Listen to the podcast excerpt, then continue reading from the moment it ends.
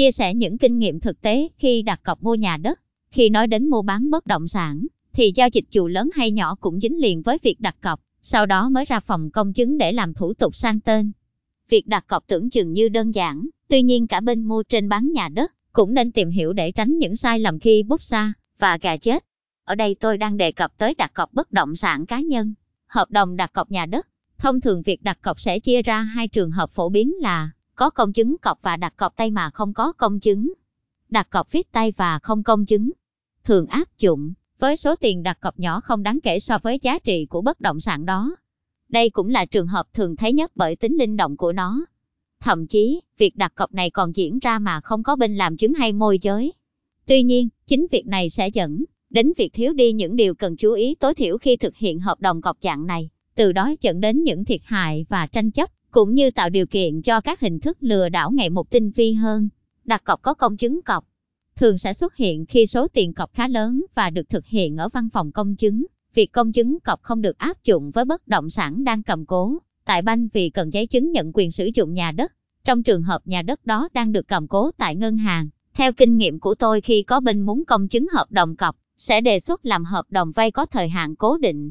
Tuy nhiên theo tôi, thì việc này có vấn đề ở các quyền và nghĩa vụ của các bên liên quan thiếu nhất quán. Đối với nội dung thường thấy, trong hợp đồng cọc tiêu chuẩn khi xuất hiện các trường hợp bỏ cọc hay đền cọc, rất ít người chú ý khoản này, nên thường xảy ra khúc mắc và tranh chấp khi có vấn đề.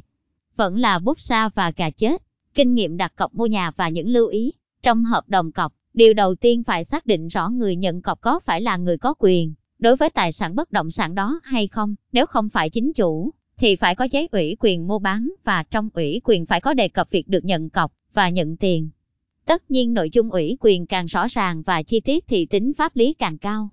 Các trường hợp cha, mẹ, người thân nhận thay, ít nhất phải chứng minh được nhân thân. Tuy nhiên đây chỉ là cơ sở niềm tin để xuống cọc và không có tính pháp lý. Khi tranh chấp xảy ra thì thì chúng ta lôi nhau ra tòa và xử theo luật. Kinh nghiệm là hợp đồng cọc cần yêu cầu cả hai vợ chồng bên bán cùng ký, để tránh bị lật kèo khi đã cọc xong. Khi giá bất động sản tăng một trong hai người đổi sẽ kêu tôi không biết, và tôi không có bán. Lúc này chỉ có nước lấy lại tiền cọc mà mất đi cơ hội đầu tư. Hợp đồng đặt cọc không qua công chứng nên tiến hành ở nhà của chủ tài sản, nên kiểm tra kỹ tọa độ trên sổ và bản vẽ hiện trạng có khớp nhau không.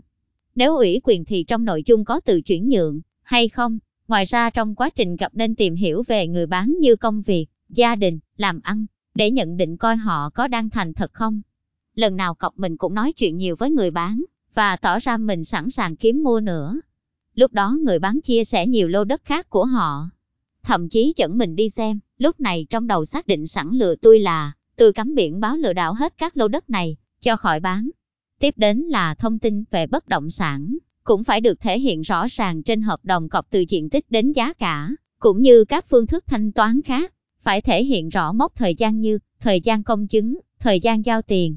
Trên hợp đồng, kể cả thêm vào thời gian hiệu lực của hợp đồng cọc, các điều khoản khi giao dịch bị đơn phương hủy vi phạm hợp đồng và không thuộc trường hợp bất khả kháng, phải thể hiện rõ trách nhiệm của các bên. Kể cả thời hạn bàn giao lại tiền cọc hay số tiền phạt theo giấy đặt cọc, số tiền cụ thể bằng đơn vị việc này em đi. Các trường hợp lướt cọc phải được sự đồng ý từ phía bên bán, vì theo như HD cọc, bên bán chỉ bán cho người mua, thể hiện trong hợp đồng tránh việc nhập nhằn phát sinh những rắc rối sau này. Khi thực hiện giao dịch phải giấy trắng mực đen và có xuống tiền cọc chứ không cọc miệng. Khi giao dịch ở phòng công chứng, chừng nào nhận được tiền mới bàn giao văn bản chuyển nhượng. Lô đất trị giá 20 tỷ mà sổ thì đang cầm cố tại ngân hàng, nên bên bán yêu cầu đặt cọc 5 tỷ, lên đến 25% trị giá HD cọc, mới đủ tài chính rút sổ ra. Do số tiền cọc lớn nên bên mua muốn ra công chứng hợp đồng cọc, phòng công chứng. Chỉ công chứng khi đã có sổ hồng đã xóa thế chấp mới công chứng được, hoặc có thể linh động nếu có đơn xóa thế chấp từ ngân hàng kèm theo sổ hồng. Ngân hàng chỉ trả sổ hồng khi khách tất toán toàn bộ dư nợ, phí trả trước hạn, khoản vay đơn lẻ không phải dính chùm nhiều sổ, phải làm thủ tục xuất kho sổ hồng vì bộ phận lưu trữ và cho vay riêng. Mất thời gian nếu không có sự chuẩn bị trước, không hỗ trợ ký kết ba bên gì cả vì sổ đang vay không được quyền mua bán, nếu chưa xử lý xong nợ. Thông thường hai bên sẽ ký trước với nhau một hợp đồng tay, tiếp theo hai bên cùng vào ngân hàng, bên mua sẽ trao tiền cho bên bán để rút sổ, sau đó ra phòng công chứng ký HD cọc công chứng. Tình huống xấu mà hai bên không ngờ tới, Bên bán có khoản nợ lớn hơn 5 tỷ do còn lãi, phí trả trước hạn, hoặc bên bán có khoản vay được cầm cố bằng nhiều sổ đất khác nhau. Ngân hàng yêu cầu bên bán phải quyết toán đủ mới cho rút sổ. Vì vậy hồ sơ bị treo, nếu chưa rút sổ ra phòng công chứng, thì sẽ không tiến hành cho ký hợp đồng đặt cọc được. Vậy hướng xử lý ra sao khi bên mua lại tiếp tục bơm tiền, để bên bán rút sổ? Số tiền quá lớn thì sao? Rút xong bên bán không chịu đi ra phòng công chứng làm hợp đồng cọc, như đã chốt thì sao? Giải pháp đặt cọc khi nhà đất đang cầm cố tại ngân hàng. Với tình huống này chúng tôi có cách xử lý sau, để hạn chế rủi ro nhất cho bên mua. Tất nhiên cũng không dễ loại trừ hết các rủi ro trong bất động sản. Bước 1. Hai bên ra ngân hàng yêu cầu ngân hàng phát hành văn bản xác nhận số dư nợ, để tất toán khoản vay bên bán, tiền vay, lãi suất, phạt trả trước, và điều kiện để rút sổ này. Tất cả những gì cấn cứ hỏi thêm ngân hàng vì ngân hàng là pháp nhân, en ít nhất họ sẽ không dám nói bậy hay làm bậy.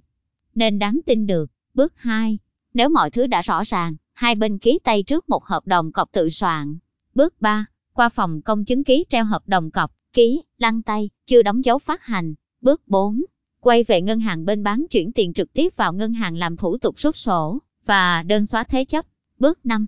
Công chứng HD cọc cho chưa kịp xóa thế chấp trong ngày, nên tùy phòng công chứng chấp nhận đơn xóa thế chấp không mới làm được nên hỏi trước. Bước 6. Xóa thế chấp chờ ngày công chứng, để an toàn hơn có thể. Mời công chứng viên dịch vụ đến tại ngân hàng để công chứng. Hạn chế di chuyển và thủ tục chờ đợi. Sổ công chứng HD cọc treo nên là bản sao y mới nhất. Nguồn, Facebook Phượng Thạch Đào Quốc Việt.